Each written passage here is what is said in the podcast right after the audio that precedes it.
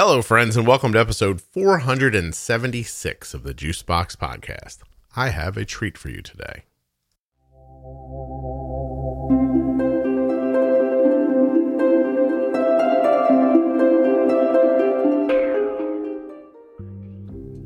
Today's episode is with Deva, and I'm just going to say it, she's my best friend. But this episode comes with more than just a pithy little opening. It comes with a money back guarantee. If you don't love Deva and this conversation, everything you paid today to listen to the podcast will be refunded back to you 100% in the form of an expired gift card. But if you love this episode, do something for me. Hmm, I'll ask you in one second after the music. First, let me tell you a couple of things. Here's the big one Nothing you hear on the Juicebox podcast should be considered advice, medical or otherwise. Please always consult a physician before making any changes to your healthcare plan or becoming bold with insulin. All right, the person you're about to hear was diagnosed as an adult, but they have an incredible attachment to type 1 diabetes from their childhood.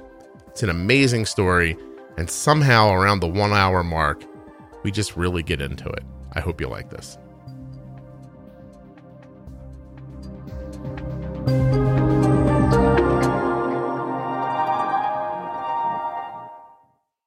So, when this is all over, if you enjoyed as much as I said, please take five minutes to go to t1dexchange.org forward slash juicebox. Click on the link that says join our registry now, and then fill out the simple survey. That's it.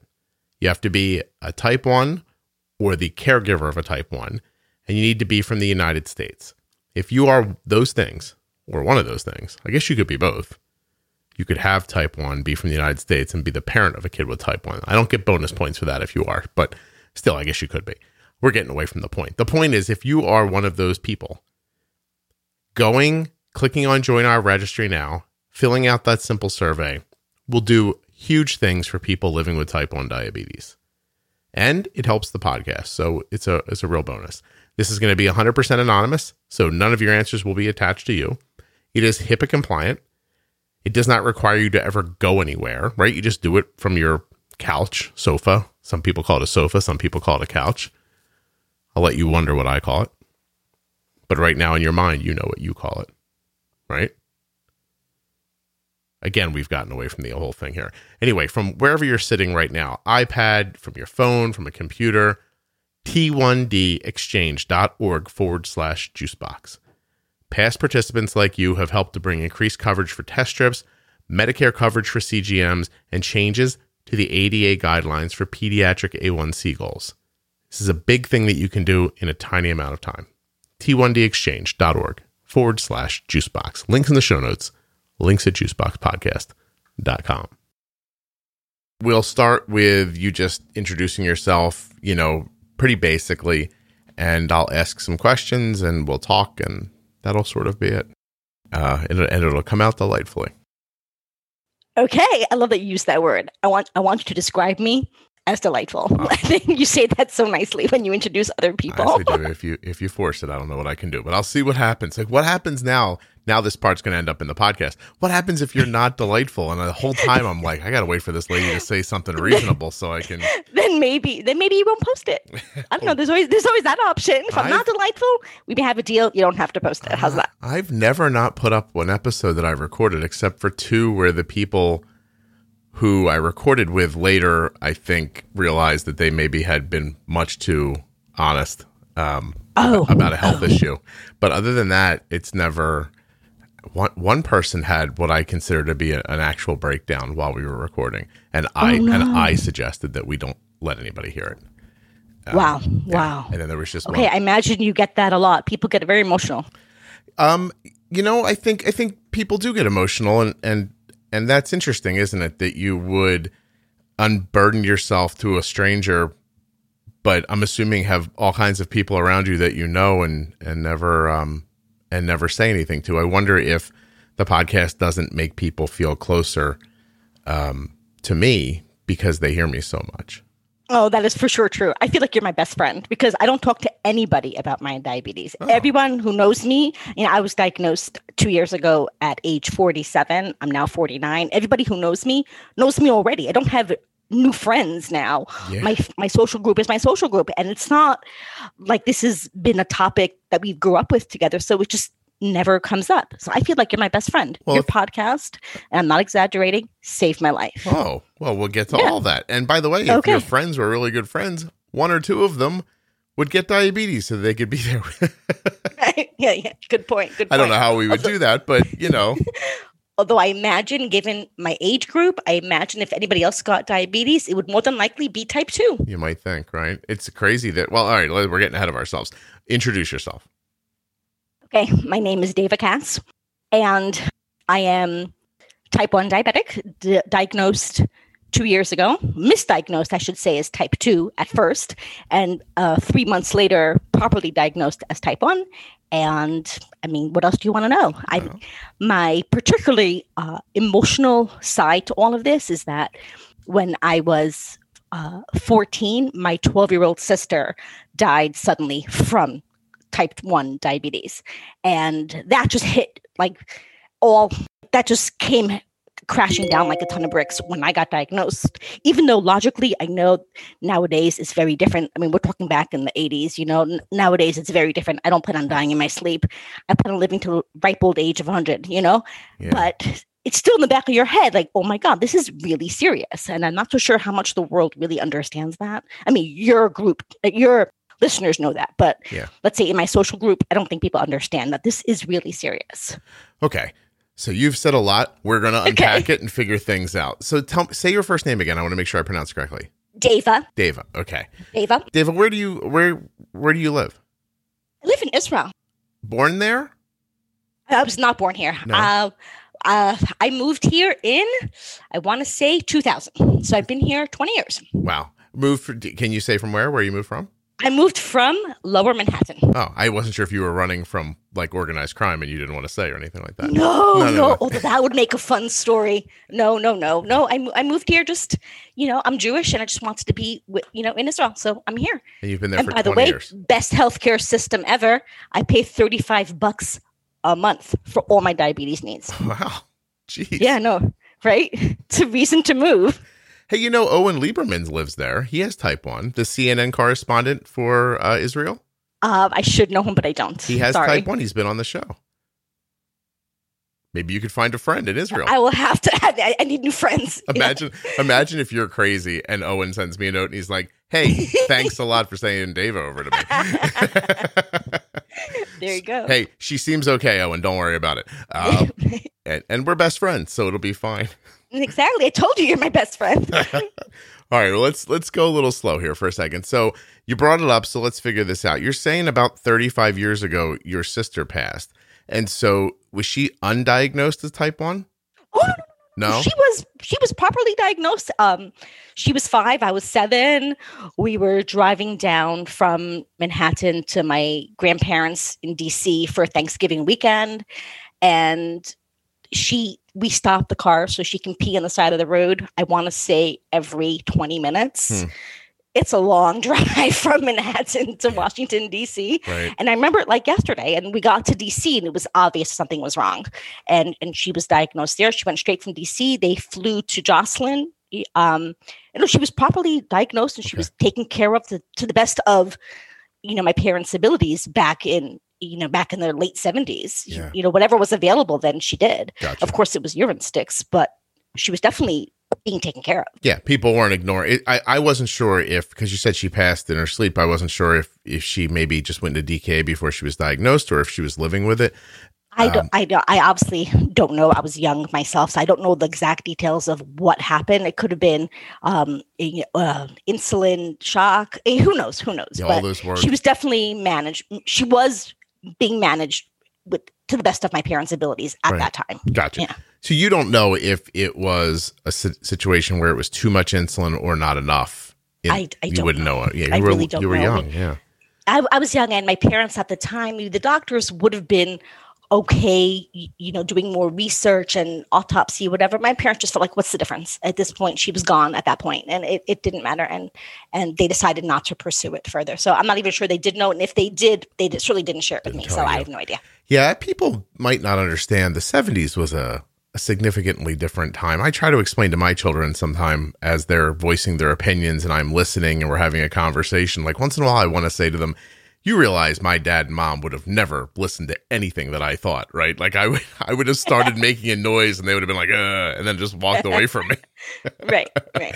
Yeah, it, it's, uh, and you had a, you have a lot of siblings. Is that right? Yes, I'm I'm one of seven. Wow. Yeah, Yeah. Your, your parents were probably tired. I would my, my parents my parents were tired. Indeed, indeed. No kidding. And your poor mom's uterus. You know what I'm saying? Must Take a beating, I'm imagining. You know, God God bless. God, you know what should I tell you? Uh, do you have any kids? I have two. Two. Okay. Yeah, yeah. My son is 15 and my daughter's 10. Gotcha. Oh, wow. So they've grown up exclusively. You had both your children in Israel. They're Israeli. Yeah. Um, Yeah. Oh, oh, that's really cool. Yeah. All right. So you, not nobody else in your family's ever had diabetes, with the exception of you and your sister. Um, in my immediate family, no. I have some cousins with diabetes. Um, some are better taking care of themselves than others, but it, it is in the family. The fact that I have it wasn't a huge surprise because it is in the family. My grandfather certainly died from diabetes. It, it wasn't a, a surprise. What was so surprised for me is, is my age. You know, I, I was diagnosed at 47. Right. That I think is. I mean, uh, do you hear about that? Like among your popular, among your listeners, is that? I feel like that's pretty rare. Well, the people are diagnosed. I, I think at this point, I've spoken to someone diagnosed at every age between, you know, zero and I think 66 at this point. Wow. You know, Wow. so it does happen. I don't know that it, I mean, I'm sure it's more or less likely in some, you know, swaths of, of age, but I also think it's so much to do with, you know, genetics and everything. I'm going to ask a question. If I mispronounce a word, you'll forgive me. Are you Orthodox or Hasidic by any chance? Um i i i Or was the family? I should say. if being if being pinned into a corner i would say orthodox although of course i have no way of knowing how you are defining the word my question is really just it's not about religion it's it's about um smaller communities where people maybe marry a little closer to their oh, oh, oh, oh, Yeah, no, no, no. so you're talking about a, Has- a hasidic community and no the answer to that is no gotcha because i uh I have a very close friend who's a nicu nurse at a major major uh hospital and she says that most of like seriously most of the real uh malformations that they see with newborns come from that population yeah Yeah. i'm not what what, what what we call inbreeding it yeah it's just I was just and I was just wondering if it was possible that I, I don't know why. I just I'm picking through things. So i i don't think that's uh, a, a factor here gotcha. Gotcha. Okay. All right. So um you, you in your note to me, your note was very passionate. I very much appreciated it. Um and you you really seem to to to want to talk about the passing of your sister a little bit. And if I'm not wrong about that, I'd I'd appreciate hearing the story, I guess. Am I wrong or am I right? no i mean It's just hard, I know. You, you, you, you, you're not wrong. That is that is when I reached, initially reached out to you because just because it was, I guess I was having an emotional day, Mhm. which you know, which happens. Um, but overall, it's not just her passing because I've been dealing with that for 40 years, but the just in general the the emotional side of diabetes, like the technical side, the medical side, what you're teaching, spot on. I feel like I got it. Mhm. You know, my my A1Cs in the I want to say high fives Good for you. um, it, it it's good and it's been that way since you know three months after diagnosis like it's all good okay. but still i feel and i don't know if this is because i'm still dealing with the shock of it but the emotional side of it and i don't know if that's typical for everyone who gets newly diagnosed or bec- i'm adding the layer of my sister dying to the fact that i'm so emotional about it. Like if someone starts talking to me i will probably start crying. And there's no reason to. I'm well i'm healthy i'm well taken care of. We've got excellent medical care here. Like i said my a1c is awesome. Like there's no reason why i'm taking this so hard. And that's I and I, I don't know what it is. Is it's because it's just like a major change to my life, or is it the fact that I'm just like reliving my sister dying? I don't know. I don't have an answer. Yeah. So it could be. So you're asking me, oh, is that what I want to talk about? I have no idea. I don't know. well, I, I have no idea. But I do have some general questions for you, but we don't have to get to that now. We have a few minutes. So, have anyways, keep going. Oh, I'm, I'm excited you have questions. Well, I mean, I, mean, do. I o- do. Obviously, I made a list. Thank you. I appreciate you being prepared. Um, I hope you don't mind that I'm not prepared. no, but I like talking like this better. I, I like kind of picking through things because I mean, obviously, it would at best be pop psychology to say that you know your sister died under what probably felt like reasonably mysterious circumstances, although you could point to the diabetes and at such a, a formidable age for you, um, and and you listen. You told a story in the email that she and you were in the same bedroom and had. Oh a- my God, I said that? you Oh, told I me you, you had. Do you want to tell me about that? Because Oh, I no, think sure. we're No, going no, to sure. figure It's out. not private. Go ahead. It's not. Pri- Well, it's, it's not. I mean, private, but it I won't mean, be soon. Go it's- ahead. I mean, um, how many listeners do you have these days? What are we up to? Yeah. Three million or A couple something? people are going to hear about it, so go ahead. yeah, sure. One big open book. Um, so we were she she um she and I shared a bedroom. That is true, and we got into this fight. I don't even remember what it was about. Although if I had to guess, I'm sure it was because I was just picking a fight for no reason because that's very much my personality. Mm-hmm. And we were fighting, and I basically told her that she can't sleep in the room. She has to go sleep in the guest room. And because she was so sweet and just younger and just wanted to keep the peace, she left. She left the room and then she went to sleep in the guest room.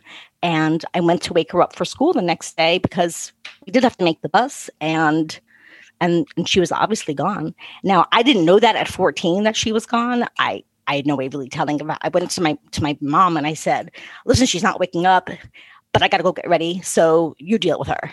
And and then the next thing I know, the paramedics are in the house and you know, and that was it. wow. So the fight was very unfortunate. My mom, in a few minutes of complete lucidity, uh, lucidity is that a real word? That's a word, right? It is now. It is now lucidness, whatever. She was lucid for those few moments. She turned to me before the funeral and she said, There is nothing you could have done. You hmm. wouldn't have heard, you wouldn't have known. This had nothing to do with her sleeping alone. And whether it's true or not, who knows? My mom said it to make me feel better.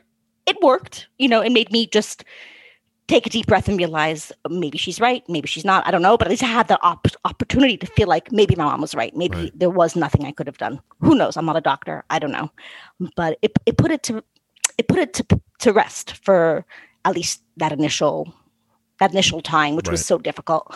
But looking back years later, I'm not so sure. you know, people don't have seizures. I don't know what happened to her. They're not so quiet. I'm not so sure what happened. Who knows? Yeah. It, 50 50 50. So it you sticks know? in your head that if she had a seizure, you might have heard it and woke her up and I definitely would have heard it. I mean, come to your parents, maybe. I mean, I definitely would have heard it. There's no way we would have slept through a seizure because she's she, she had had some of them. She's she'd had them. Like I, I would have known. I Yeah. would have known for sure.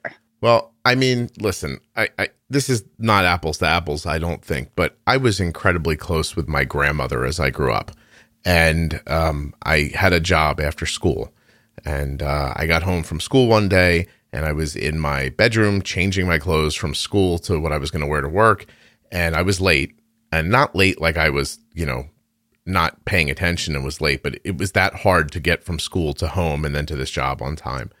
And the phone rang, and I picked up the phone, and it was my grandmother who wanted to chat.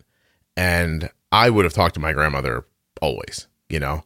And so I started to talk to her, and I just said, Grandma, I'm sorry. I have to get to work, but I don't work tomorrow. I could call you tomorrow after school. And she's like, That's great. Call me tomorrow after school. And then the next morning, while she was getting ready for work, she had a stroke and she died Wow. and I just never, you know, it, it it's something that bothers me to this day, and I don't know if I, uh, you know, I I understand academically that you don't control when people come and go out of the world and there's no way to know like you know there's no there's no light on your forehead that says tomorrow's your last day so um you know but i still just think that stupid job where I was making three dollars an hour working at a pet shop so I could buy gas for my car so I could afford to drive to work. You know what I mean? Like it just I could have been 15 minutes late to it. But then I stop and think about how much amazing time we had together and we were very close. And I mean, 15 more minutes wouldn't have changed that, I don't think. you know? Yeah, we're all a lot smarter in hindsight. Yeah. You know, in hindsight, we're all a lot smarter. You know, my kids fight now, and, and I bite my tongue from saying, you guys shouldn't be fighting because you don't know what's going to happen. Yeah. I have never said that to them. But in the back of my mind, I feel like, oh, God, I wish I can give them that wisdom, you know, that they should know that their behaviors now, it, it, it, it, could affect you later on. Like, Right. this fighting and being mean and, and I don't say anything because they have to figure out their own path and I let them do their thing. But but I wonder, you know, I wonder like how much could have been prevented for me if my you know, if my mom had stepped in, it's like, okay, you guys have to figure this out, make this make up or figure this out. You know, we're not sleeping in the guest room. Like, I, I wonder. My, my, my mom w- was hands off with, with all of our fights. And I understand why, but I wonder, you know, how life would have turned out differently, you know, had she not, had she not passed so young. Hmm. But, anyways, Well, I hope you can find a way not to wonder so much because yeah, I know, stop wondering, right? yeah, because you're never going to figure it out and it's just going You're to never going to figure it out, and the world is too busy, anyways. My goodness, we're living in crazy times. yeah, your heart's going to be beat up worse than your mom's uterus was. You got to Yeah, you got to yeah. yourself a break.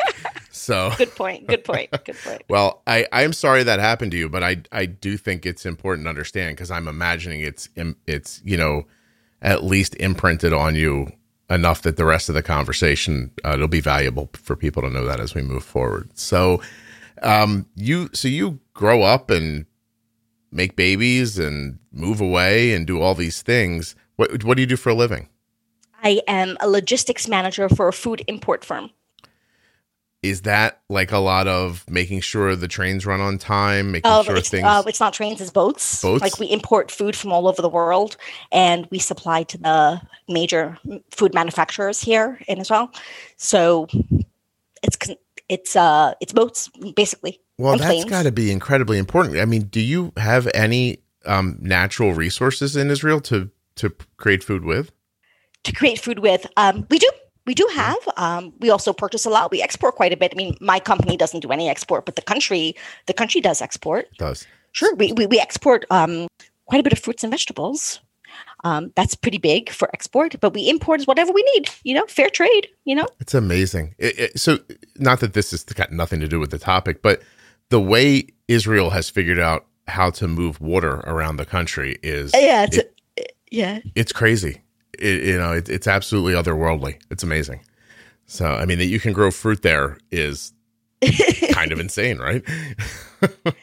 Yeah. Wow, that's something. Okay, so that's a it's an important, interesting job. It- Did you move? It's it's important and it's also considered essential because it's food. So I've been working straight through this whole COVID thing. You didn't get a COVID break.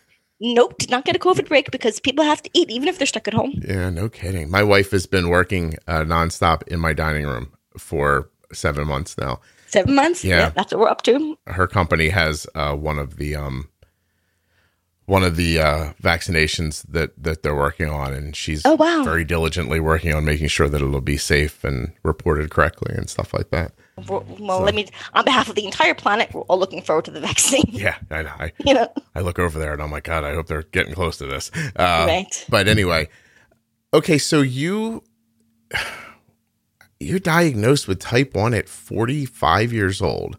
47. 47. Although I excuse me. appreciate you making me younger than I am. Uh, listen, you can be however old you want if you want, but 47. I'm sorry. Um, what were the first signs? First signs, you know how everyone says how they don't notice the signs in their like in their kids when they like as a parent people Yeah. notice the signs. People like everyone on your podcast has said that how they missed all the signs. Right, right. You'd think you'd think that I would have noticed the signs in myself, um, but my my son, who's now 15 at the time, was just turning 13.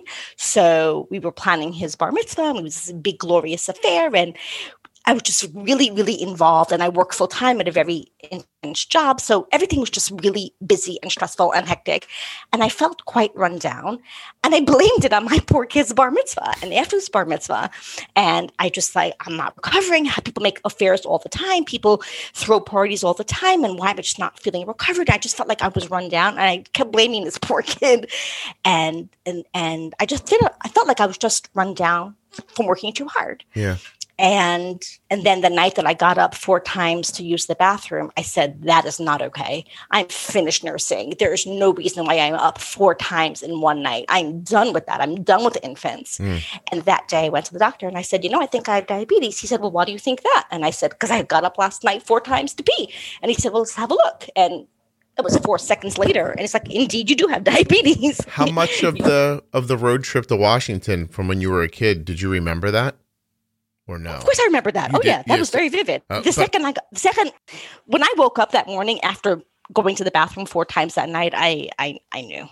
Wow. It would have been better had I noticed the signs, you know, four weeks prior, because I wouldn't have felt so lousy by the time I actually got to the doctor. And I'd lost 30 pounds, which for the dress I was wearing at the bar mitzvah was awesome. Uh, I looked amazing, which was lovely, but I should have realized that this is not okay. Yeah. It's not okay. So by wow. the time I went to the doctor, I was really feeling very lousy. 30 pounds is a significant amount off of anyone's frame. It yeah, just, well, really I'm, I'm four foot 10. Well, but it still it just doesn't matter. Yeah. It's it's a, it's a big chunk of weight in a short amount of time, and if you didn't make some significant change to your cal your caloric intake, um, I don't think that you would see that. I God, I don't. So I was exercising like crazy because I wanted to fit into this dress. Okay. So I was exercising quite a bit. So I thought, okay, I'm doing a really good job, and I was watching what I ate because, like I said, I was planning for this party. So I I assumed I was doing a really good job, and obviously, looking back now, that's ridiculous. You know, no one, no one looks that good. It, it doesn't make any sense, and I was just you know, you know what? It, it, you can tell you're from another generation because if you what? were younger, you'd immediately have put yourself on Instagram and called yourself a, a workout influencer. no, no, no. I knew something was wrong, but I didn't connect the dots because I was so I, I was busy and work was very busy. Work is always busy, and and and that yeah, was it. And I went to the doctor, and when he said, "Oh yeah, you have diabetes," and like, okay, I'm not at all surprised. What happens now? He says, "Well."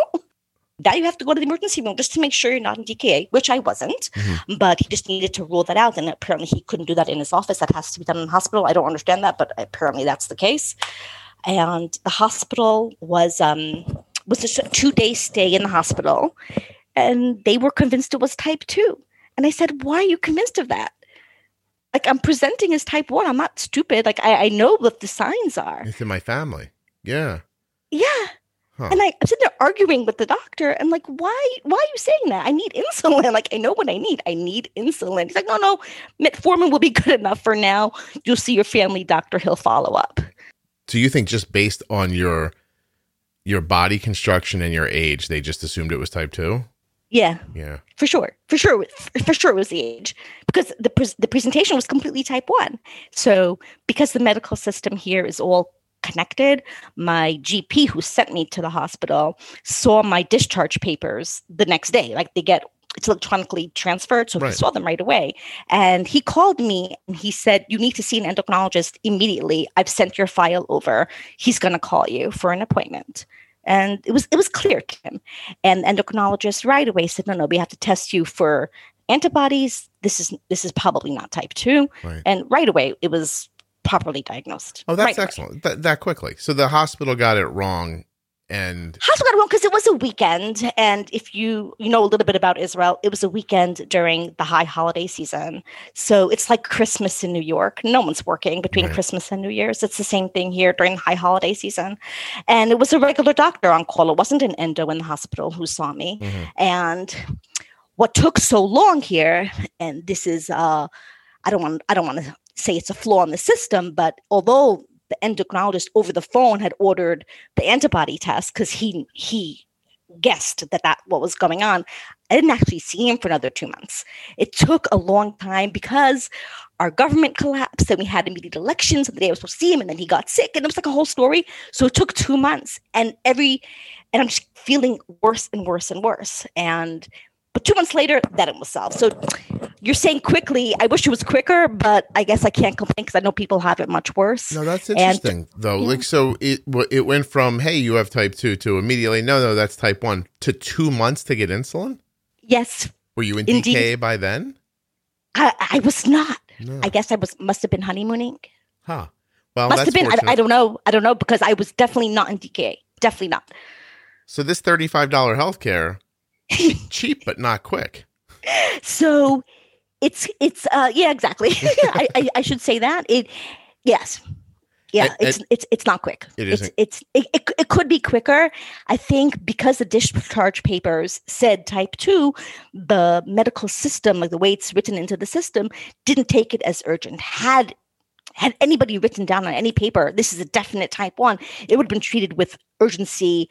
It, it would have been dealt with much I see. m- you know much quicker Yeah. but because the system is all connected anybody who looked at my file was like oh type 2 okay whatever she'll wait another week and Yeah. then that just kept happening and the equipment just kept being pushed off until i finally got to see him and the only reason why i got to see him after two months not even not three months when they wanted me to come in is because at that point i had gotten the antibody blood test back and it was well over 500 and i and i knew what that meant because i'd been you know online reading and I've been Mhm. listening to you and i knew what that meant so I called the nurse's office and I said, I need to see this doctor immediately because I need insulin. Now she's, no, you're on metformin. It takes a while. You'll still feel better. It's okay. And I said, listen, sweetheart, open up my file because I know you have access to it. And you tell me what you're seeing. And then she's like, oh, you're right. You Wait. come in today at one o'clock. No kidding. And I was there. David, you found the podcast before you found insulin? I found a podcast before I found insulin. How does indeed. that happen? how did that happen Yeah. because um hmm how'd that happen i guess i wanted to learn as much as possible so that when i would get to this appointment i would be prepared with all my questions Wow. because otherwise you go in and you feel like you're being talked at and the doctor is just telling you what to do and i didn't want a situation where now i have to wait another two months before i get to see him again with any follow-up questions. I just wanted to have everything straight in my head so that i could ask the right questions. And thank god you know i went in there i probably had four or five pages of notes of questions and we just banged them all out because i wanted to really understand because that is why six weeks later i had an a1c that went down from 9.5 at diagnosis Right. to 5.7 That's really cool. because I knew what I was doing. Yeah, they, yeah, because you you had practiced ahead of time. Like you really made sure you understood long before you got there. That's a Yeah, I mean, that's an, yeah, it, yeah. that's really industrious of you, seriously. Because, and I guess were you? I, I don't know what to say here. Like I don't know how to guess. Were you more or less afraid of it because of your sister's? I was having I was more afraid of it. Oh, I would For think. sure I was more afraid. I was 100% more afraid and I said it is it's, I have small children and it is my responsibility to see them to adulthood. I cannot afford not to be around for them and and I, it was for sure from fear that I, I I needed to make sure that I was very well. But I'll tell you what else helped me. Because the hospital was convinced I was type 2, I went to see a dietitian for type 2 within two days of being released from the hospital. So she gave me a whole regimen of like of how to treat type 2 in terms of low carb and low glycemic and all that stuff. So right away I was eating in a much in a much better way. No insulin, but I was eating so much better Okay, right away. So I, I just jumped right in. Yeah. is that something you kept up the the kind of dieting style? Yeah, yeah, yeah. Because I was I was doing it for two months before I got the insulin. I was like, okay, two months, I can do it. And you know what? It's it's working. Yeah. And every so often, if I if I'm like if I have to have a piece of cheesecake, I do it. But it's really not the norm because it's not worth it. It's not worth the headache, the hassle, and it's it's just not worth it for me. I prefer eating low carb and low glycemic, although I do eat, but I it's just easier to calculate. And I'm on MDI also, and I don't know if that would be different if I was switched to a pump. I don't know. What do you hear from your listeners? you feel I- like I, don't. so you're doing you're doing lower carb. You're saying more out of a, a management style that it's easier to control because there's not as much fluctuation and and glycemic load from foods. But you're wondering if you had a pump and you could inject more frequently, if you wouldn't try more cheesecake. I'm assuming cheesecake is Yeah. the thing you miss Yeah. the most. That is the thing I miss the most, indeed. So yeah, just so that actually was a question, not a statement. So do you have an answer? Well, I think that it's interesting. I just yesterday I've been doing this series of like how we eat conversations, getting people on that have different dieting styles, and I just interviewed Mike yesterday. Uh, It'll be up before this, but hasn't um, been up yet. Who is eating in a, a completely keto lifestyle, and he described that he had had diabetes, you know, his whole life, and it was fairly poorly controlled. He was diagnosed a very long time ago, and you know, insulin wasn't the same, and testing wasn't the same. And he got to a point where he said that his doctor told him he was diagnosed so long ago that he wasn't going to live past 30. That was his, you know, prognosis getting diagnosed. And when he got to 30, he was out of shape and uh, not doing well. And a new doctor said to him, like, you know, basically, man, you got to pull this together or you're not going to make it much longer. And so he got serious about it, um, dieted himself down, you know, took care of his blood sugars more accurately. But it wasn't until he found the podcast that he really figured everything out. And then he got to the point where he really understood his insulin, was doing great, had a very much lower A1C, uh, but then made a switch to keto. And, um, you know, which is, you know, the way he described it, it's, you know, there's, you know, it's just, I think he's got 29 carbs a day he eats, and it all sounds like it comes from, from vegetables. Um, and his blood sugars now are just much more stable. And he says he doesn't miss those foods anymore. Um, but, but the minute that some of the that he tried to introduce something back he didn't even feel well. So I don't know. I think it's person to person. Like he doesn't seem to miss it. Um, but if you did, then you know, if you find yourself missing certain foods at some point and you need to be more aggressive or or stagger insulin differently through meals, I mean, maybe I don't know you. Maybe if you had a pump on, you'd take a shot at it. I'm not sure. I don't know. I I, yeah. I can't e- handle even wearing earrings, so I can't imagine walking around with a pump. That's what's stopping me. Unless it was a great benefit towards for it, like what I have to be able to know what problem I'm solving that a pump would actually be better. Because I don't mind the, the MDI. I, I, don't mind shots. You know, I can give six, seven shots a day, and I'm okay with that. Right. Um, if I need it, you know, I, I actually don't mind the shots. Um, I'm if the pump would help me keep better control, then I would then I would absolutely try it. But I'd have to really be convinced of that. And not that I'm looking to ask you to convince me, but I, I am still trying to figure figure that out because I really, like I said, I, I, can't even stand wearing earrings. I really find anything attached to me unpleasant, and I do wear I wear a, um, a Libra. How do you pronounce it? Libre. Libre. Yeah. Libra. So I do wear that, which is what they call here a CGM, and and and I feel like I can't live without that, and I'm not willing to give that up. So I, I kind of suffer through that, even though I find it very unpleasant. Uh-huh. But I but I do it because I I feel like that's the best way to to manage. Yeah, there's a a, a trade off. You feel like that you don't like wearing something, but the benefit outweighs your desire not to wear something. I mean, listen, I think it's I think a pump is is you know isn't it gives you a couple of advantages that you can't have over MDI, right? It gives you the ability to manipulate your basal insulin. So right now you're putting in your basal insulin probably once a day and it's just working the way it works. But with a pump, you don't take that insulin, that slow acting insulin anymore. You have your fast acting insulin that's working both as your meal insulin and as your basal. And so you can tell it, you know, uh, between this hour and this hour, I get, I don't know, 0.5 units an hour of, of basal. But uh, you know, my blood sugar tries to get high every night between 3 a.m. and 5 a.m. So uh, maybe from 2 a.m. to 5 a.m., I'm going to raise my basal from 0.5 to 0.8. I don't know, like something like that. You'd have that control over that. You'd also be able to take in protein. Um, I, I don't know if you're noticing that protein, as it's digested, gets transferred into glucose.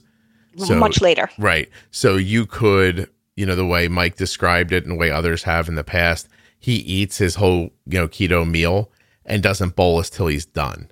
But sometimes has to create what they call an extended bolus to stretch that insulin out over kind of the impact time of the of the protein rise. And that's one thing you can't do with MDI. In MDI, you'd have to inject in a little bit and inject a little bit later and try to right. So, that, so that's what that I do. Way. You yeah. know, for the meals I inject could be multiple times for one meal, based depending on what I'm eating. Mm-hmm. I, I, get that. For the basal, is there any way to manipulate basal with MDI? It's well, not. It's it, not possible. Well, there is. If you, it depends on which basal insulin you're using. So the much newer ones are so effective, like.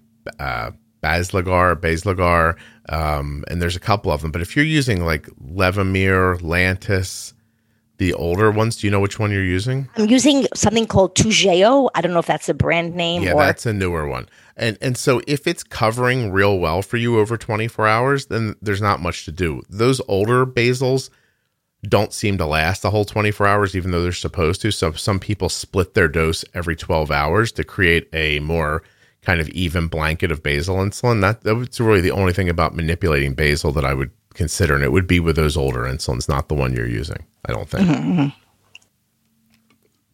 So I don't know. I guess I don't. I don't think I could talk you into wanting a pump. I don't. and I don't think you need to be talking to it. Honestly, Well, I, I, I, I want to. I'm, I'm still looking into it. I'm, I- I'm thinking about it because I'm wondering if there would be a real benefit. Then I, I would do it. But I'd like to see my graph even better. Um, how do you when you define, uh, you know, in range? hmm Are you, if it's going up and down, but it's within the range? Do you call that a spike? So what's your uh, okay? What's your I'm set at I'm set between 70 and 130. That's my high, my low. 70 to 130. And you're uh, would you consider you're bouncing? Meaning, do you have to stop the rise with insulin and then stop the food with, and then stop the fall with food, or is it just within within within that range, within 70 to 130. Would you st- would you consider that at all a spike? I mean, how often, how frequently? Because I'm trying to avoid spikes. Like you want it to be as straight as possible. So when you're defining straight, is the straight mean anything within my my range that I've set, or does straight mean a straight line with a ruler? Like my basal overnight is a straight line like a ruler. Yeah. Obviously, uh, during the day, is my goal even to get to that point? Is that possible? So here's how I think of it, and and Jenny, if you've listened to any of the pro tip episodes, like Jenny will say the same thing. You're looking for gentle rolling hills, not sharp ups and sharp downs. And a person whose pancreas does work could see a spike, you know, 130 after a, a particularly heavily heavy carb meal. Could even go to 140 if there's like a lot of sugar in there. But of course, their blood sugar is going to go up and kind of gently roll back down again and get flat. So the variability, the up and the down, is not great for you. But up and down between 70 and 130, I mean, I have to be honest, I I think Arden's graph mimics yours in that at times away from food, she's incredibly stable at, you know, lower blood sugars, 85 overnight usually. Um, and then when she gets to food, um, you know, depending on, on the impact of that food, we could see a spike. I don't think of a spike. I think a spike in my mind is 160. So the number's not maybe as important as the percentage it moves. You know, so if she's from 80 to 160 all of a sudden, her blood sugar has doubled. And that to me is a spike. You, you know what I mean? Like anything that Yes. continues on after that is still a spike. It's just more drastic. Um, if Arden is 80 when she eats and rolls up to 120 and comes back to 80 again, I'm okay with that. And I think there are people who would tell you, no, you can accomplish that absolutely flat, straight line. And I think they're right. I think if you don't eat carbs, you absolutely can. I think if you are managing blood sugars in a younger person whose body maybe doesn't have all the hormones and, and other things going on, I think you can. Um, I, you know, but so is it, I think then that becomes a life balance for you. And you have to say, do I want to not eat carbs ever again to have this? If I'm okay with that, then that's the right thing. Uh, if I want cheesecake sometimes, then maybe I'm low carb most of the time, but not, you know, around this. And I have to understand that that cheesecake is going to try to make my blood sugar go up and I'm going to have to counterbalance it with more insulin. I think it's a personal preference, honestly. So can I ask you a question? Please, I think that's what we're going to do. Go ahead. That's what we're doing. No, no, you've yeah. answered a bunch of them so far, but good. now I have a straight out one. How could you say you don't? You hardly think about diabetes. You say, "Oh no," with my Dexcom and my Omnipod, I hardly think about it at all. I And, like, really don't. What, what you're describing now, in my mind, feels like to keep that line really straight. You have not you. One would have to be thinking about diabetes all the time. Well, how how long have you had type 1 now? Two, two, Exactly two years. two years. Uh, Is it Wait, today's not your day, is it? no, no, no, Oh, no, okay, no. September thirteenth. So just two years and one month. Sometimes people end up on on their anniversary date. And so that's why I asked. people are like, today's my anniversary. I'm like, did you set that up on purpose? Um, so Probably. how, how indeed.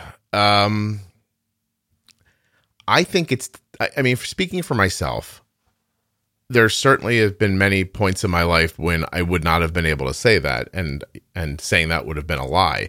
Now it's not, but it's, it's just, it's an amount of time that I've been doing it for so long that it just does what I what I want it to do because I'm not making a lot of mistakes. And I don't mean mistakes in a judgy way. I just mean, you know, We get the insulin right for foods. Uh, the basal settings are where they belong. We see things coming like stress and anxiety and handle them prior. Like Arden took a a PSAT the other day, Mhm. and she's been you know going to school from home forever now. It feels like, but she had to go into the building yesterday for the PSAT. So now all of a sudden we experience feet on the floor. Like she got up in the morning, she had some adrenaline going because she was rushing around going to school. We bolused right away, little bit of insulin coming out of, of bed for that that little bump, and uh, a short time later, when we were in the car and heading to the school, I looked and her blood sugar was one fifteen ish, like in that area, and I looked and saw uh, an up kind of motion in her blood sugar, and we put more insulin in. So I put in insulin with a 115 blood sugar going into a SAT, and I Wow. guarantee you most Wow. people wouldn't do that. No. Right. No. And but if they didn't, what would happen is her blood sugar would keep going up and it would end up at be 150 or so and then it would sit there for a couple hours cuz I'd say what would I say? Oh, well, she's taking her SAT. I don't want to bother her, right? Like it would be that whole kind of free fall happens then. And none of it happened because I did the right thing at the right time. I know what the right thing at the right time is because I have a ton of experience. And no, I didn't think about it until the exact moment where we were driving down the street and I thought, oh, this is the part in the drive to school where we usually look at Arden's blood sugar. And so I said, hey, you know, pull your phone out real quick. What's your blood sugar? And she told me, and I was like, let's put some insulin in. And she did it. And that was it. I think that whole exchange took 20 seconds. And I didn't think about it after that because I know it's going to work. And I have settings on her Dexcom in places where it will alarm before anything goes wrong so that we can if if there are smaller adjustments still left to be made they can be made before things get out of whack so i never let them get to that point. and if they do and they will at some point at some point i will mess up or you know just something happens when things get out of whack one way or the other i'm incredibly good at fixing them quickly but you will be too at some point I hope so. I feel like it's taking up a lot of my emotional headspace. And Yeah. again, I don't know how much of that is related to my sister and how much of that is just because I'm new and I'm learning. And maybe I'm learning a lot all at once. You know, I was on your podcast, like I said, before I even had insulin, like right away, I'm like learning everything. And it's just taking up a lot of my headspace. And I hope that goes away because it's it's too much. Yeah. You know? No, and I think it does. I think it lessens as it as time passes. I think it's about having experiences. I genuinely believe this. You have an experience, you react to it. The worst thing you can do is say to yourself, "Oh, like that's just diabetes. That's going to keep happening. I'm always going to have these experiences." Because if you look closely enough, you'll see what happened. You'll see that you have to bolus a 115 going into a test because the test is going to be, you know, there's going to be some anxiety with the test. Or how about the fact that she's rolling into this test and she's going to be sedentary for a while? I know sedentary takes more insulin. You know, there's there's all kinds of like little things that you don't have to like I, I'm not looking up into a mental whiteboard to finish figure things out anymore. It's just the scenario tells my brain what to do. I don't know if that makes sense or not. It's it's like if you No, heard someone does. yell two plus two out in the in the background eh, in a conversation that you weren't in, you'd think subconsciously four. Y- you know, like so. I think going to school for a test early in the morning, insulin, and I know how much to use because I've done it before. And her basals are really great, and that is a part of it. Right. Well, I know my. Ba- I mean, I feel like my basal is is correct because, like I said, I, I can measure it with a, a, a ruler. Like it is a straight line Mhm. overnight, and I wish I could go all day fasting. You know, I, I wonder if that's you know if that's a possibility. You know, I wonder about that. But that's what your podcast has given me. It's given me the courage to know you know what you're doing. Like that in the back of my mind. It's it's like I say that I have all this anxiety, but I also have a certain calmness that comes from Some knowledge. Feeling like I know I know what I'm doing. Yeah. I, I and and you just said now and you reminded me. You just said now two plus two equals four. Well, because everyone knows that. And when I was first diagnosed, You didn't know that. I was no, I had I was listening to five different podcasts, and two years later, yours is the only one I'm still listening to. And one of them I dropped when she said, "Oh, with diabetes, two plus two doesn't equal four. You know, two plus two. I think what was was it? You? One, one of your guests said it? Someone said it. Two plus two equals a banana. And I just felt like, oh no, that doesn't make any sense at all. Like that's just not true. Like sometimes things go wrong, but there's always a reason why it goes wrong. But you understand why people feel that way, and so do I. And and with with limited knowledge and a, a vast misunderstanding of how insulin works, it would be very easy to think that it's completely random and it's it has been i think until this podcast very um un-pc to suggest otherwise. I, I think i am the first person that i know in a modern diabetes space who said look you you can't just sit here and act like this is all random and you have no control over it whatsoever because then it just gets worse and worse and worse. And i'm not saying that you can be completely in control of diabetes or insulin that's obviously not what I'm saying. What I'm saying is there are a lot of things that are happening to people that they don't know why, but that doesn't mean that there isn't a reason why. And they often make incredibly um, reasonable decisions that are 100% wrong. And and my best example of this is always a person comes, you know, onto the web board or they contact me privately or something and they're like, "Look at this graph my kid's blood sugar. I'm always low. And then you look and I say, well, are, are all these lows after meals? Yes. All of your stability time is high. Like whenever you're stable, you're stable in the 140s, the 200s. And they're like, yeah. I said, well, you, it seems like you need more basal insulin. No, no, no, you don't understand. I'm always low. And I'm like, no, that's not what I think is happening. Here's what I think is happening. I think you don't have enough basal insulin because you don't have enough basal insulin, you're overcompensating at meal times with way too much meal insulin. You're putting it in, mistiming it, using too much. Your blood sugar is shooting way up, and then it comes crashing down. For some reason, the only part you see when you're trying to diagnose it is the crashing down part. Why don't you see the way up part? And so the lows so make people frightened that they can't possibly believe it. And then I just did this this week with an 11 year old boy doubled his basal. Kid's basal's 0.5. We made his basal one. Mom's like, no, no, no, that's not going to work. I was like, look, you don't have to do it. It's your kid. I was like, but what I'm telling you is, why don't you try it and see what happens? By the time we had it all uh, figured out in 36 hours, by the way, remotely, I'm not with them. Okay. 36 hours later, this kid's blood sugars are terrific. They are amazing. And all of the extra insulin she was using correcting around meals and causing lows, that's all in the basal now. And now she's not using that much insulin at meals and everything is better.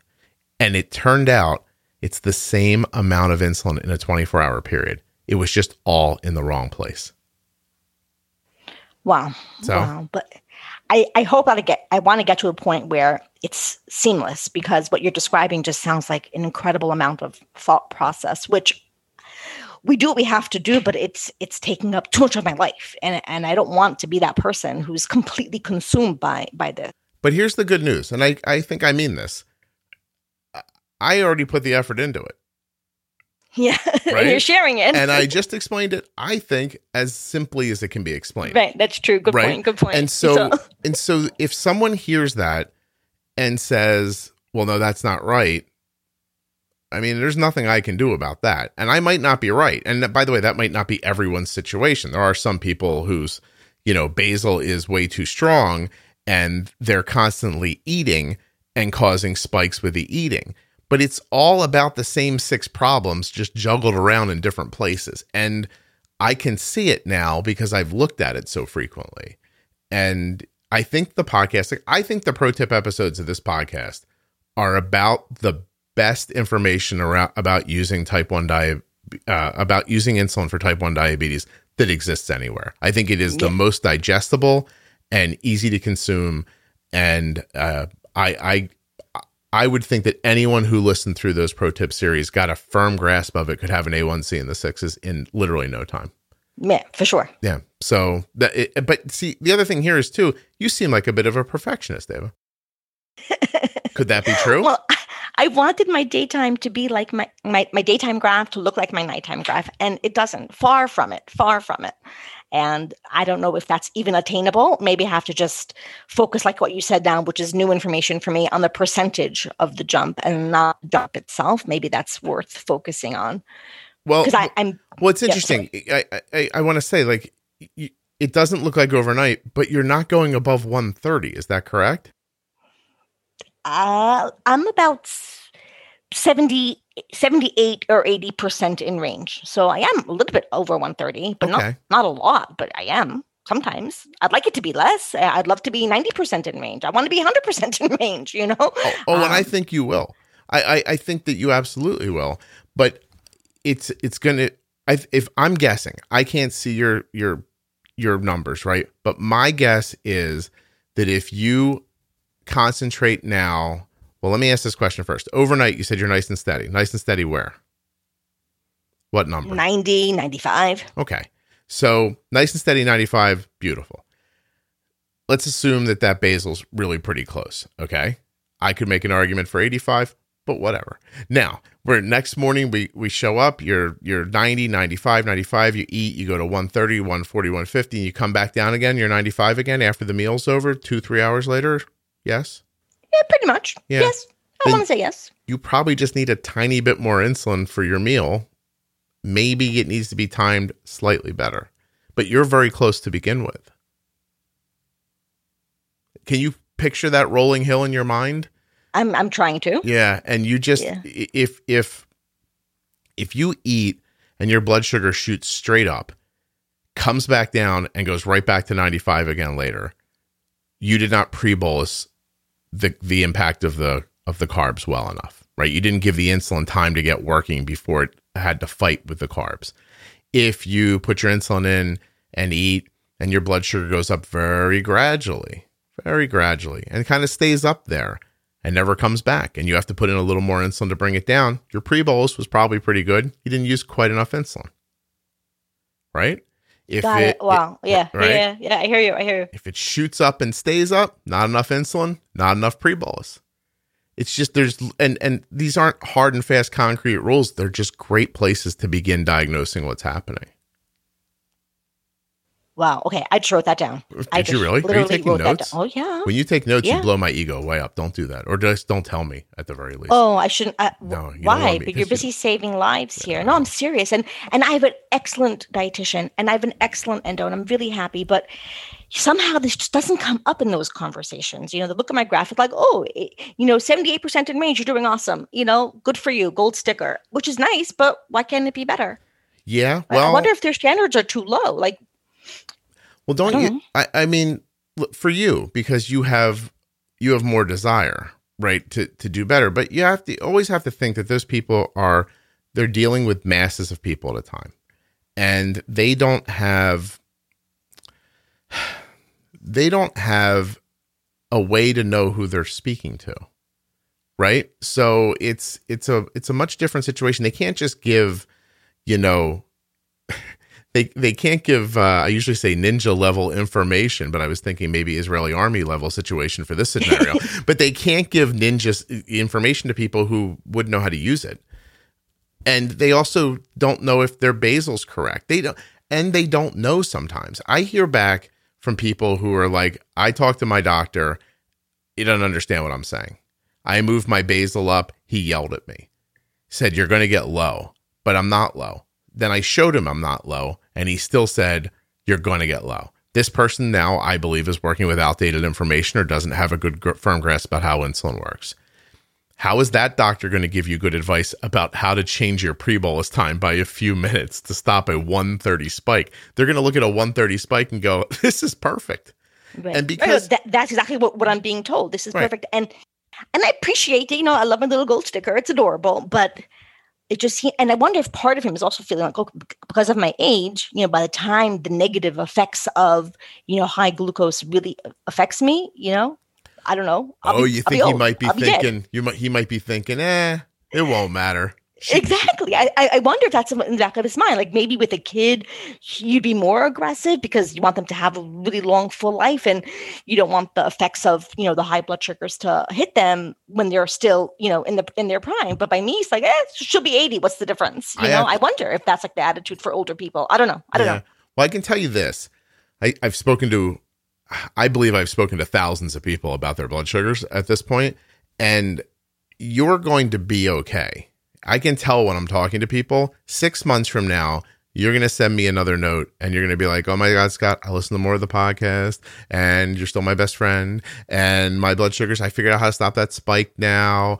And I'm still on MDI and it's going great. Or I got a pump and I, that's how I, eh, eh, you're, you're going to figure it out. I think most of this is, is information and drive, like a drive to do it and avoiding the, the drama that comes with it because I think that every time you get sucked into the drama, you miss you miss the lessons. You know what I mean? Like when you're busy running around yelling, "Oh my god, my blood sugar, it always does this. This sucks. It's terrible. I hate diabetes." While you're doing that, you're missing what's happening right in front of you that is the answer to how to fix it next time. And then you just have to have that experience again until you finally shut up and pay attention and and see what happened. So here's where the where I don't yet build well enough on my experiences, which are right in front of me, mm-hmm. and I'm really actively working on this. Um, going low, and I, am sure this is across. I'm sure this is for other people as well. I can't imagine I'm the only nut out there who feels this way. It's terrifying.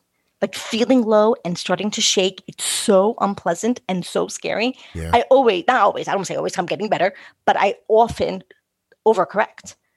It's like, okay, because I'm not feeling well in that moment. And it's like, okay, if I don't eat all this right now, I'm gonna die. Which is, of course, the feeling you. Get. I don't know. It, no, it's, it's, your body telling you, Uh, "We need carbs. Do it now. Hurry up." Yeah, but, yeah. yeah, but you don't need so much. You know, there's a there, there's a limit, and I'm still trying to like sit on my hands and like tell my husband, okay, hold me back because I don't want to eat more because I know I ate enough and I just need to wait 10 minutes and I'll be fine. And I'm still working on that. But there's a good example of you know what's going to happen and you've been through this and you should learn your lesson. And yet here I am, intelligent adult, not learning my lesson. And and I I would like to feel like well, experiences should be imprinted in my brain so I don't have to think about it so much. And I'm not there yet. I'm mm. still thinking all the time, yeah. and the experiences sh- are not a seamless and and I want to get to the point where they will be and hopefully soon. Yeah, and I have to say that if you're going to be slow on one aspect of this, this that's a good one to be slow on. You, you know what I mean? Like it's a real because it, it could be a real safety situation. You don't want to just like can you imagine sitting there with a juice in your hand going, "No, I'm not going to," and then pass out because you, you, you know what I mean? Because you're not you're not sure how to handle it yet. I mean, listen, at this point, I've seen my daughter's blood sugar try to get low so many times that I can like you know when people talk about like oh I was low all night I couldn't get it up? That only happens like twice a year here because when I see the low I know how to impact it.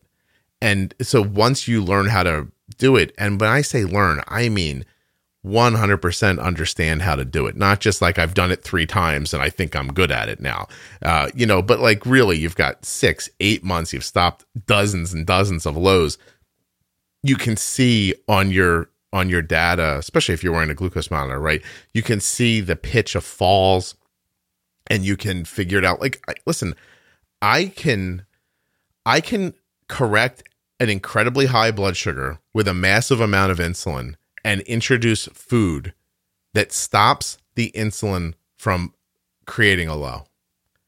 And I didn't learn that in 2 years, just so you know. It, it took it took longer than that. Um, but, but the advantage here is that the low gets corrected much faster because of the large amount of insulin, and then you give food how how much later? Like say, say repeat that. I didn't hear the first two words. Okay, my question was: you obviously gave a lot of insulin up front because you wanted to be aggressive to treat the low, mm-hmm. but now you have too much insulin, so now you have to give food. How much time did you wait between A and B? So there's the thing. I can't tell you that. I can see it, but I can't tell you. It's all feeling. I just look at that graph and I'm like, mm, now, and it's it's it's just art. It's it's not science. I'm sure there's a science to it. I'm sure that there's someone who could figure it out. I am not that person, and there's also a ton of variables in front of it that you don't have for your equation. And if there weren't, you wouldn't be 250 to begin with. You know what I mean? Because once you're Right. once you're 200, you're 250, you're 300, you're 400, you've botched something so incredible, incredibly, you can't possibly diagnose what you've botched. And so my idea there is bunch of insulin for the number. And we all know that even when you do that, it takes forever to fall down, but we need food in the future. So why don't we put in the bunch of insulin for the number and the insulin for the food and then catch the drop with the meal? And that's that's one of the ways that I crush high blood sugars. But I wouldn't tell somebody to do that unless they were really practiced and incredibly confident. And I also it's not something I would do without a glucose monitor as well. Because but but I can see the pitch in the line as it's dropping and I have a feeling for time and distance and how much insulin when you introduce the food. And, you know, and then the the goal is to bring that blood sugar in for like a smooth landing like a plane, just down and flat. And I am um, pretty good at it. And other people are too who are listening and you will be one day as well. And I hope so. Yeah. Um, that, that is that is totally um, my goal.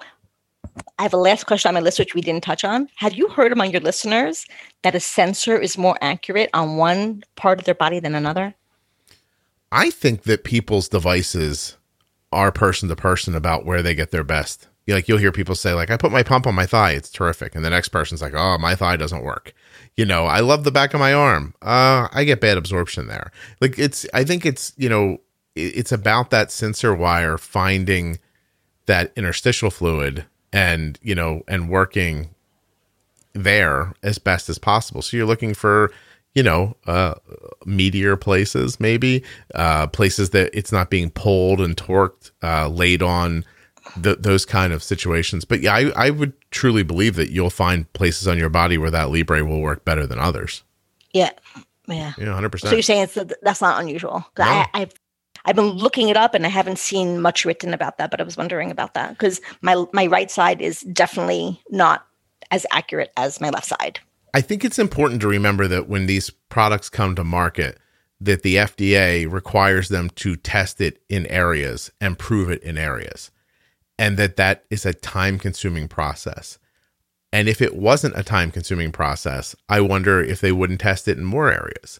Meaning, I wonder if there aren't areas on some people that would work better than the FDA Uh-huh. approved areas for other people and if maybe you don't have to maybe create your own little science experiment to figure it out. I, I always bring up Chris Freeman. He's a, a, a former Olympic cross country skier who's been on the show a couple times. The man has the body fat of uh, a piece of wood, and um, and I I've seen him wear his Omnipod and his Dexcom on his chest. Wow. So Wow. that's where he found that it worked for him. Wow. Yeah, you know, Okay. Yeah, figure it out. I, I think that most of this is figure it out. Like when people say to me, How long? How much? I'm like, I don't know. Figure it out. Try this much, then try more. Then try a little sooner, a Hmm. little later. Like you got to figure, if you're waiting for someone to tell you, do this in this exact amount at this exact time, and it's going to go perfectly. If you're expecting that, you are misunderstanding how insulin works. You know? That, that was one of the um, the first lines of yours that like that stuck with me where you said i don't know more and like and since i've heard that you've you've said it you know a bunch of times like it comes up a lot like i don't know just more Yeah. and and that stuck with me because that's just how you have to do it Just don't be afraid be courageous just do more and then we'll figure it out later Well, in, in my mind, David, it just makes sense. If I use, you know, if I use one and it's not enough, I mean, am I going to just come back and try one every day and go, huh, didn't Right. work again? That, I mean, that's just doesn't make any sense. right, Um, right, right. And maybe my, listen, maybe my arrogance or ignorance or, you know, or, or just my desire to not see that happen to my daughter allowed me finally to say, I'm just going to try some more here and see what happens.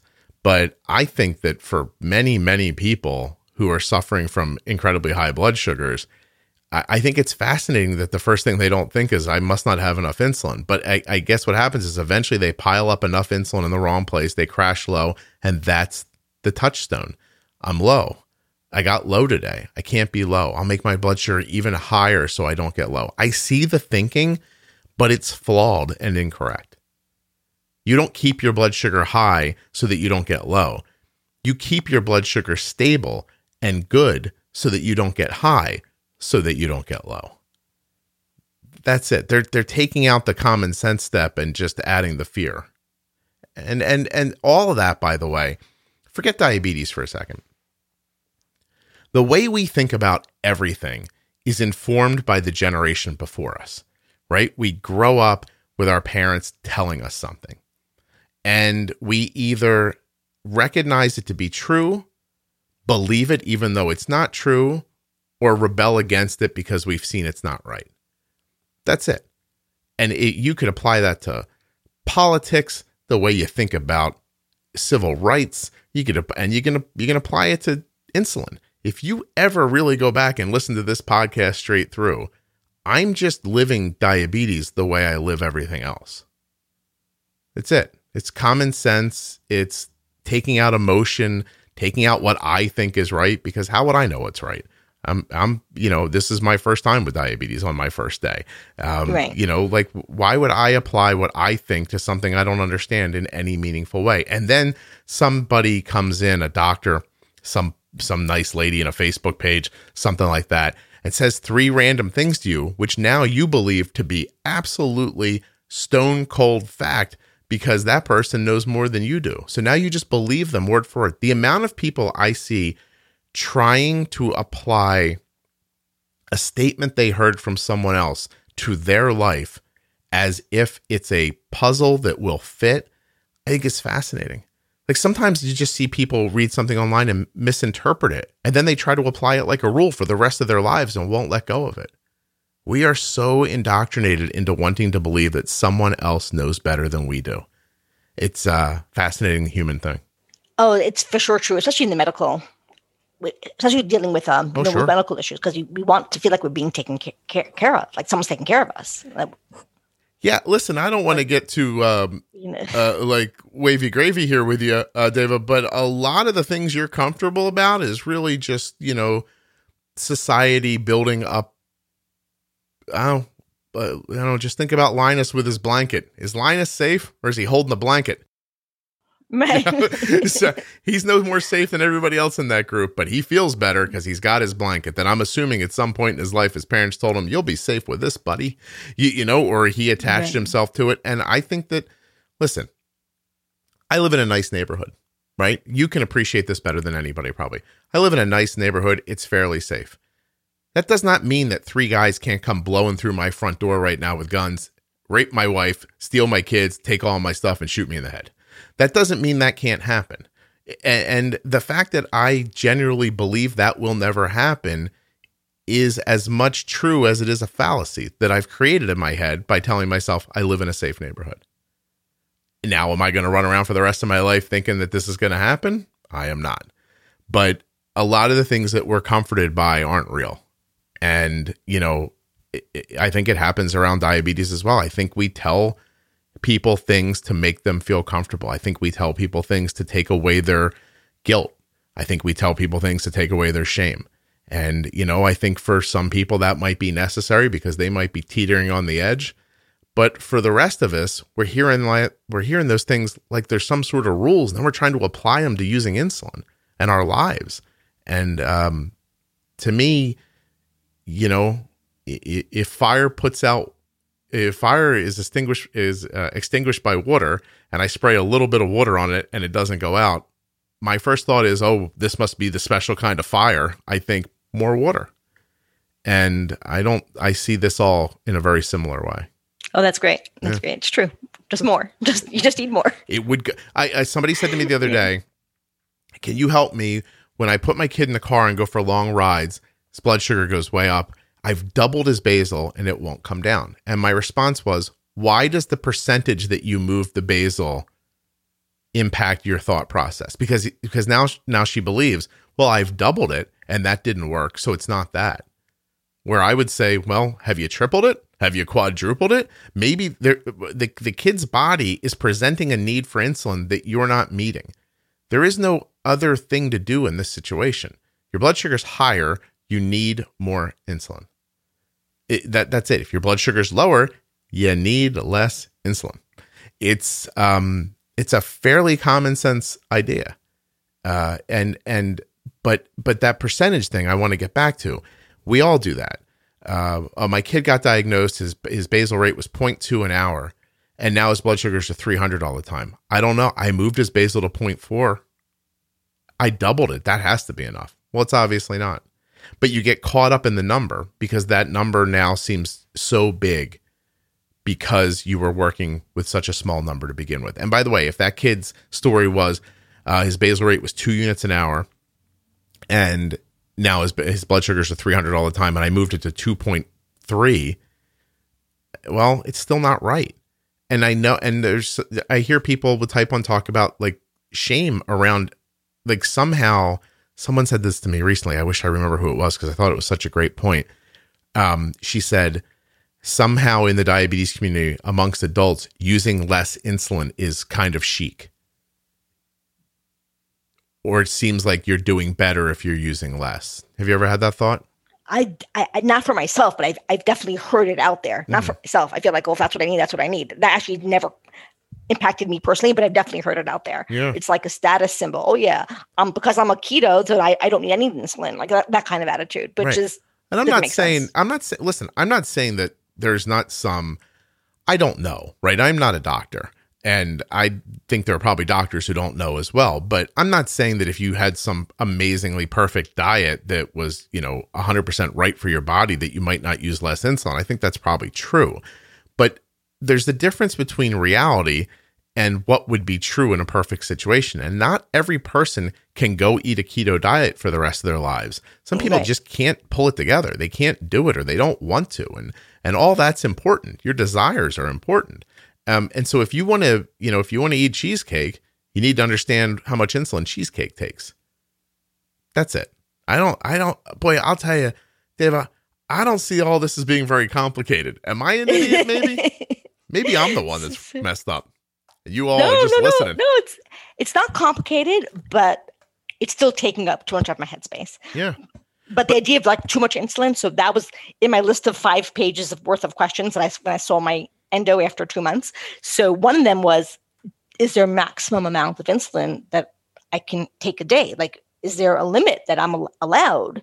You know, just in terms of how my how it impacts the rest of my body and everything. And he was like, you need to take as much as you need. Right. You know, that's so his answer was spot on, but I, I wasn't in the system enough to really grasp what he meant. But he meant basically what you're saying. It's like you yeah. need what you need, and that's what you take. And he didn't put a cap on how much.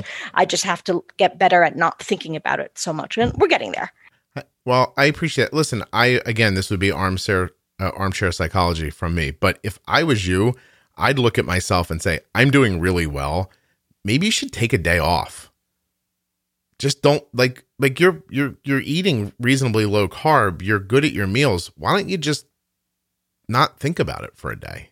Are you serious? What? Not not check? No, not just? I mean, just do you, how does that Libre work? Does it have alarms? Will it tell you if you go over no, something? It does not have ah, alarms. You said no. junk. All right, hold on a second. No. Well, then let's put yourself on a like. Why don't we say this? What if you said, "I'll check before a meal, and I'll give myself insulin the way I usually do, and I'll I'll pick a meal that I'm I know I'm pretty good at, and then I will thoughtfully not look at my blood sugar again for two hours. Oh, wow. Right. And then okay. because it's probably going to go the way you expect because you sound like you're pretty good at it. Like, I mean, how okay, often so do you I'm, see some I'm crazy I'm already spike? sweating. Just no, no, listening no, to you say that, I am already sweating. But you know what? I take your challenge. I'm going to do it, even though I'm sweating. Try it. And then what's the worst that could happen? Right. And then look. And then because what it's going to prove is it was okay because you know what you're doing. And then you'll be able to stop thinking about it. Then you can look to look, not look because you're afraid you're about to see a clown under your bed with a knife and you have to look.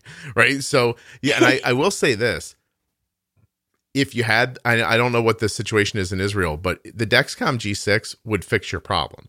I know with the alarms. Yeah, I, I'm because, looking into it. At the moment, I would have to pay for it out of pocket. Yeah. I believe it's free, but I would have to pay for the Dexcom right and I, now. And I'm but, not telling you to spend money you don't have. What I'm telling you is that if you could set an alarm for 130 blood sugar and eat then you could say to yourself, I don't have to think about this again unless I hear this alarm.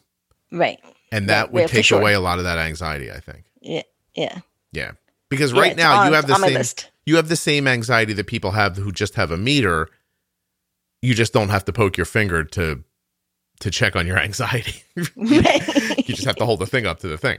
So, um, I, I don't know. Like, if I was you, I would take steps towards trying to alleviate that. Are you checking overnight? Am I checking overnight? Like you're, you're not waking Uh, yourself up to check your blood sugar. no, no, no, no. I, I'm very at this point. I was in the beginning, but now I'm very confident that my basal overnight is going to be Super straight stable. line, and it is. And I can see when I wake up that oh, look at that, it's been a straight line. I've, you know, I don't unless, unless something weird happens, and there's no reason for me to check at night. No, I would. I. You know what? If you can't make yourself do the thing I said, try that first though. But if you can't, I would go to the weekend and tell your husband, "Here's the thing to check my Libre. You check it, write the number down, but do not tell me what the number is if it's under this number or over this number. So then you'll know you're safe because he hasn't come to you, and yet you'll have a little a little feeling for what's happening. okay. There's a lot I'll of little ways. Yeah, you have to trick your brain to stop being crazy, David. That's it's all. it's amazing how easy it is for the brain to become crazy. And I thought I was a completely sane person, and apparently I'm not. Listen, But it's amazing how how insane the brain can make you. you I- know? yeah. I grew up in the Northeast. If you grew up in a Jewish household in New York with nine people, there's no way you're not crazy. just, just so you know. three bedroom Manhattan apartment. Oh yeah, my best super fun. my best one of my best friends is um is about the most neurotic person I've ever seen in my entire life. And he worries about things that I can't wrap my brain around worrying. And when we talk, I'll be like, "Brad, what why would you even think about that?" And he's like, "Well, well because and then you can see him build a narrative around what if and then what if and then what if and his what ifs spiral out of control. And I'm like, do any of those things ever happen? And he'll actually say, and he means it, he's not being funny. He'll goes, no, but what if they do? And I'm like, yo, man, you got to calm down. So I don't know. I don't know another way to say that. Like, I think there's a way to plan without worry. And there's an episode of this podcast, and I don't want to repeat myself too much, but worry is a waste of imagination. That is literally you making up something that may happen. It's you making up a what if, and uh, that's not that's not uh, valuable. You also have to be healthy in your mind, not just your body. Yeah, you know? yeah, yeah. So that's my next. That's my next step. Yeah. After I take my, after I take your challenge to go two hours without checking. Okay, I'm gonna. and then just kind of keep stretching that out. And and now it turns out you cannot be my best friend because I cannot take one more person who's always what ifing me to death. oh, it's it's I I feel for you because I he it seems exhausting. it's it's exhausting, but. I think you get you giving me hope that it's not going to be forever. Like I'm going to get a little bit more into it, and it's going to become seamless. Because at the moment, it's I'm well, but it's exhausting. I believe that. I really Yeah. do. I really do. Yeah. And I, I think you can get to it, especially with your you have good focus. You understand the nuts and bolts.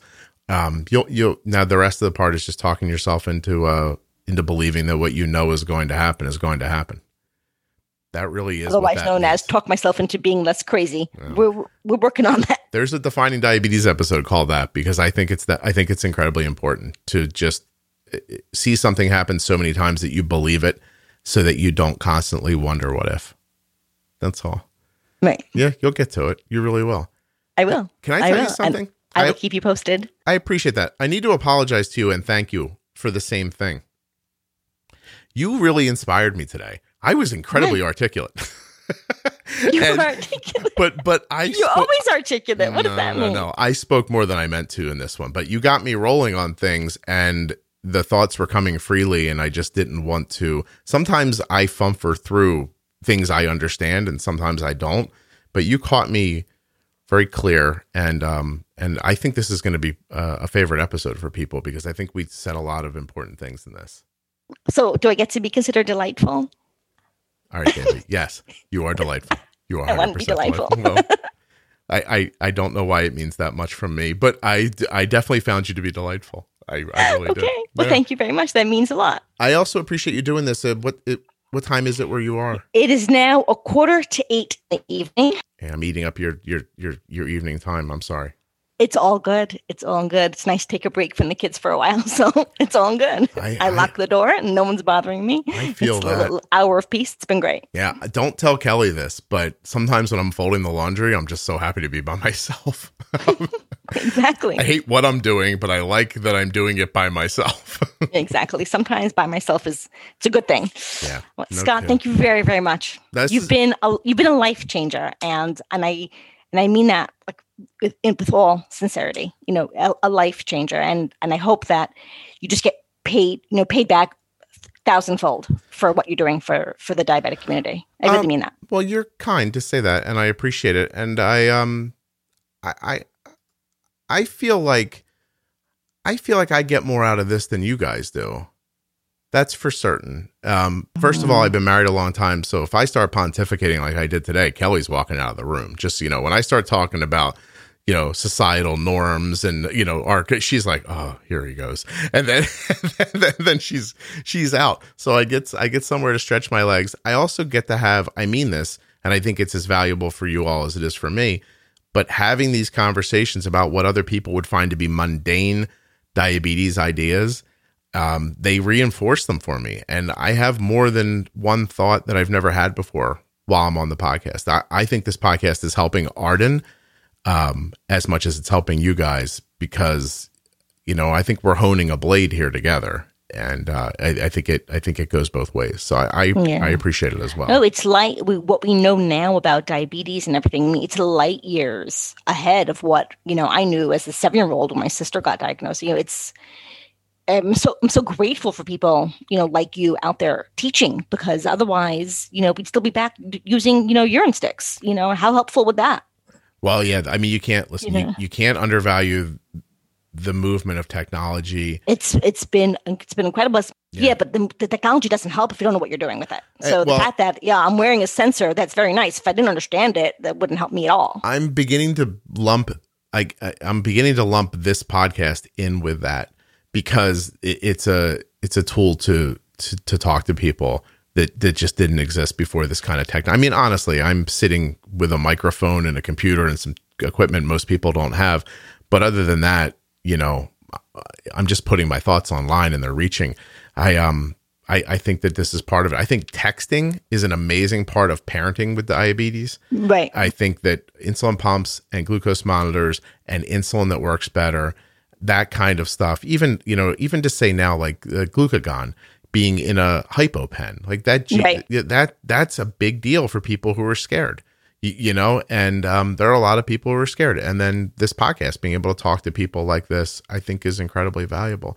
I have to say, um, I was very proud of myself at the point in the show when you said that you started listening to a bunch of diabetes podcasts, but now only listen to this one. I was proud of myself because I I want very badly to know what those shows are, but I don't want you to say on them. Well, I'm not going to say the names because you know that's rude, but exactly. I will say what like the the main uh, focus was just like a lot of um oh you're okay you're so wonderful you're fine you're fine you're fine just like commiserating and and venting which i guess for some people that's helpful but for me it's like I, don't want to vent. I don't want to commiserate. I want to learn. I want to do this better. Like that's the whole point. How we make this better. Yeah. Why are you accepting the status quo by venting and commiserating and having everyone, you know, hug you? That's not what this is about. You know, this is you need to learn to do this better. Mm. And if you're not learning, then I don't have time for you. Like I, if you're not learning, then what's the point? It's funny because in my heart, I think I do the comfort stuff too. I just think I spend about 30 seconds on it, then we move on to the stuff that makes you not feel like you need to be comforted anymore. Exactly. Exactly. Exactly. Yeah, yeah. Exactly. And and and um like a lot of these online forums, you see that as well. So I, I just stopped all that because I'm not interested in, in comfort. I have, you know, I, I have that in my life right now. I, I need to learn how am I making this better, and and that's what you've given us, and that's that's like I said, life changing, life changing, literally life changing, not just, you know, the fuzzy wuzzy comfort kind of life changing, literally mm-hmm. life changing, the where I'm going to be able to live till 100 with both my feet intact. Yep. You know, that's my goal. When you hear me say that it's nice to know you're not alone at 2 a.m. when you're fighting a low, but it would be better to not be fighting a low at 2 a.m. That's what I'm, that's what I'm saying. I, you know, I, I was approached this week about writing a blog post for a, a, pretty big blog, right? And they're like, we keep hearing about your podcast and would you come write something? And I'm like, uh, I don't want to, but all right. You, you know, so I start talking to them about it. And right away, it's like, well, don't talk about any of the things that you talk about in the podcast. And I was like, what do they want from you? I was like, what? She's like, well, you know, like, you know, nothing about how you use insulin or about, and I was like, so you heard about me because the podcast is so popular, but you would like me not to say any of the things in the blog post that we talk about in the podcast. Is that correct? And she's like, yeah, that's what I need. And I said, you know, that's why the podcast is so popular, right? And she said, why? I said, because the rest of you are just pumping out banal bullshit people with diabetes. That's why. Exactly. And, exactly. and that's that's why this pop this podcast is popular. You think it's me? It's if it's me, it's because I'm saying it. But it's it could be anybody. It could be anybody that understood who was willing to speak up. It could be. But now, guess what? Now it's too late. Now the podcast is so popular. I am so far ahead of it. It it just doesn't. It's an institution at this point. Like you're, you know what I mean? It's it's uh, and and I've always been driven by that. Even when I wrote on a blog, I just would look up and think, why are you all saying the same unhelpful stuff over and over again? People are like, oh, you know, has a great blog. This one does. And you go read it. You couldn't tell the difference between that one and that one. It was all just like you were talking about it. And it's, it was really nice stuff. And I, and I, and I genuinely think it has an incredible amount of value. But how many people do we need saying it's just a number? We need 4,000 people saying that because at some point, you know, in a, in a, in an, an attempt to make people feel better, what you make them is apathetic. And that's not helping them as much as you think it is. Right. I, I just Well, don't it- buy into that. Once you're apathetic, then, then they stop trying to help themselves, and then before you know it, you know half the community is you know Yes. blind. Like It- that, that makes no sense to me. it's that a makes no huge sense. pro it's a it's a huge it, it, it really is it's the communication equivalent of people misunderstanding the basal insulin i saw a low so now i keep my blood sugar at 250 some people have a lot of anxiety around that number so i'm going to say out loud to everyone it's just a number but what you were really trying to do is protect the people who have like a genuine anxiety issue around it so isn't it possible? Why is it always, I keep saying this, but why is everything always one or the other? Isn't it possible to say, hey, listen, if you're experiencing a lot of anxiety around seeing your blood sugar, I really encourage you to think about it as a number. And for the rest of you who are not feeling that, here are some ways to keep that number from being anxiety ridden to begin with. And for you with the anxiety, we'll go slower with you and we're going to find a way to get this okay for you. And by the way, some people fall through the cracks and that's no one's problem. No, excuse me, no one's fault. Like I like why why is common sense why do we always dumb everything down to the very bottom of everything? You know what's incredible at this moment, David? I'm incredibly liberal and I sound conservative. So but but you can't just say it, it you can't least common denominator people's health. There, Well, that's what the doctors are doing. yeah. No, no, Like they're that- they're ruining nine people's health because one person can't handle the information. And that what? That just doesn't make any sense. No. You know?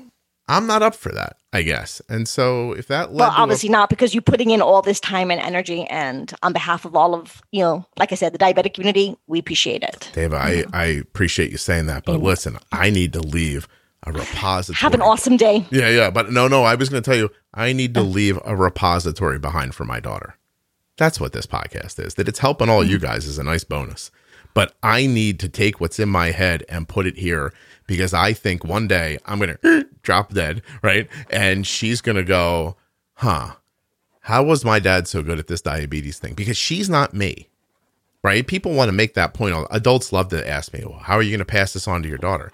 That's another fallacy. That's another I live in a safe neighborhood. I don't know how you're going to pass it on to your daughter. You can't because they're little and their brains are mushy and they don't have they don't have any of my life experiences. They don't jump to conclusions about common sense because they don't have common sense. They're still Right. building all that stuff.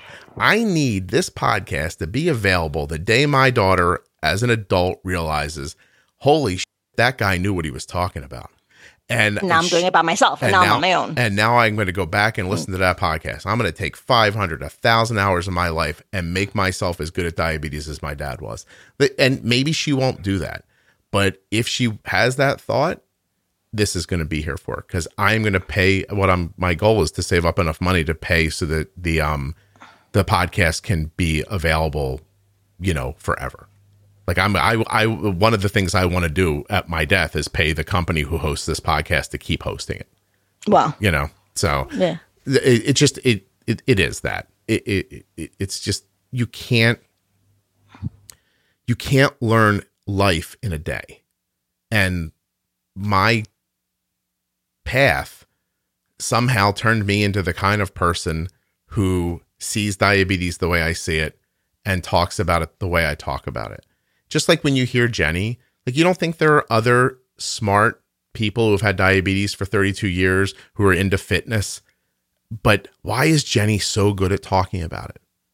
Right? It's it's it's her whole life. It's a it's a it's a it's an amalgam of who she is when she puts it out there. I think that's the same for me and for anybody else who's good at something.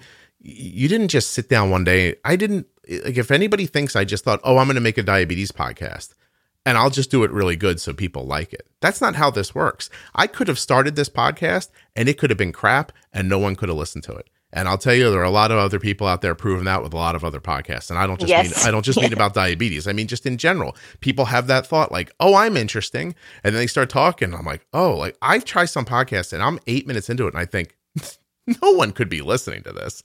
You, you, you know, like like who would listen to this? I don't think the guy making it would listen to it. but that again, it's not a it's not a brag.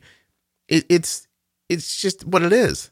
Like I I can't I can't do a high jump. I can't run a 60 yard dash in in in you know in, in in an incredible amount of time. There are things I'm terrible at. I'm good at this. So that's dumb luck. It really is. I've heard people say it to me. I'm I'm I'm sorry your daughter has diabetes, but save my life. Okay. Y- you know? So I am kind of sorry she has diabetes, but it's it's uh if she has to have it, I'm glad that she's in your family. That I- you're there for her. I think the unspoken part of that sentence is if some kid's going to get diabetes, I'm It glad it's the daughter of the guy who can talk about diabetes like is this. that is that a horrible thing to say? Uh I don't think so. I get I that. mean, I get it. It's it's it's the reality. You you are the best person to be caring for her. So Let's leave it with I'm the best person. That makes me feel good. okay, you are the best person, Scott. I like that. I'm kidding. Of course, after all this talking, someone's going to take that incredibly seriously. But uh but but no seriously, I'm just happy. I I'm literally happy that the thing I did helped you. Yeah, That's all. Yeah. It, it it's and it, uh, my point, my greater point is that I could have been a person who put this out in the world, and you could have listened to it and gone, "Well, this is not valuable," and walked away from it. Uh, and I'm just happy that it worked out this way. And by the way, I mean this. If I if I if I shouldn't be doing this, meaning if people don't connect with it, I would very much want to move on to something else. Like I would be horrified to think that I was pumping out a podcast for people every week that nobody listened to and nobody cared about. I'd be like, why am I wasting my time with that? You know? okay. Well, let me put that back at you. How long before this episode airs? Oh, well, I really liked it, so it's going to move way up. Oh, because I was going to say, if you have episodes three, four months out, clearly you have what to say, and clearly people are out there listening. That's what I'm saying. Like, that- that's the No, point. no. Like, I know often you um you have you know episodes you know far out into the future, so that Oh. just proves Oh, that I see what you're there's saying. still a lot to do. If this went into the general rotation, you'd hear it in March of 2021. But Wow. I had a good time with it, so I think it's going to go go out sooner. Plus, you're you're in a really unique situation. I've had a lot of men lately, and I need to mix in some women. So um, that's my super. By the way, if anybody's listening, trying to figure out the, uh, you're like, oh, I wonder why his podcast is more popular than mine. Uh, I mix men and women back and forth, which, by the way, has nothing to do why it's popular. I just think it's a nice thing to do, so you guys don't hear similar voices like week after week. You know. Uh, but anyway, all right, you were terrific. You Thank lit, you you lit me much. on You fire. By great. the way, if if your husband ever goes down, I don't know if I want to live in Israel, but I think you and I would get along. So, I, and I'm not taking care of those kids. Just so well, you you're know. my best friend, so certainly that has to mean something. I do think it does. If, by the way, please. I- Bye. Have a good day. You have a great day. I really appreciate. I'm gonna go this. eat dinner. You go eat lunch. All right, take care. Okay. Bye. Bye bye.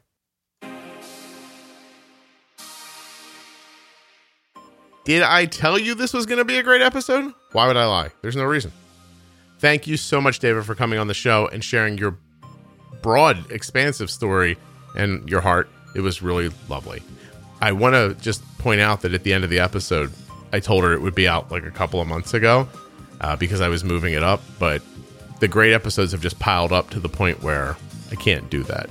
I'd have to start giving you guys like five episodes a week to get them out at the pace that I would have needed to to uh, keep my promise.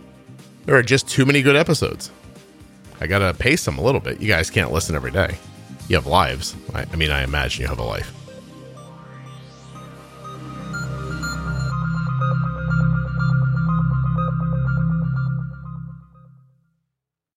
Don't forget to go to the T1D Exchange.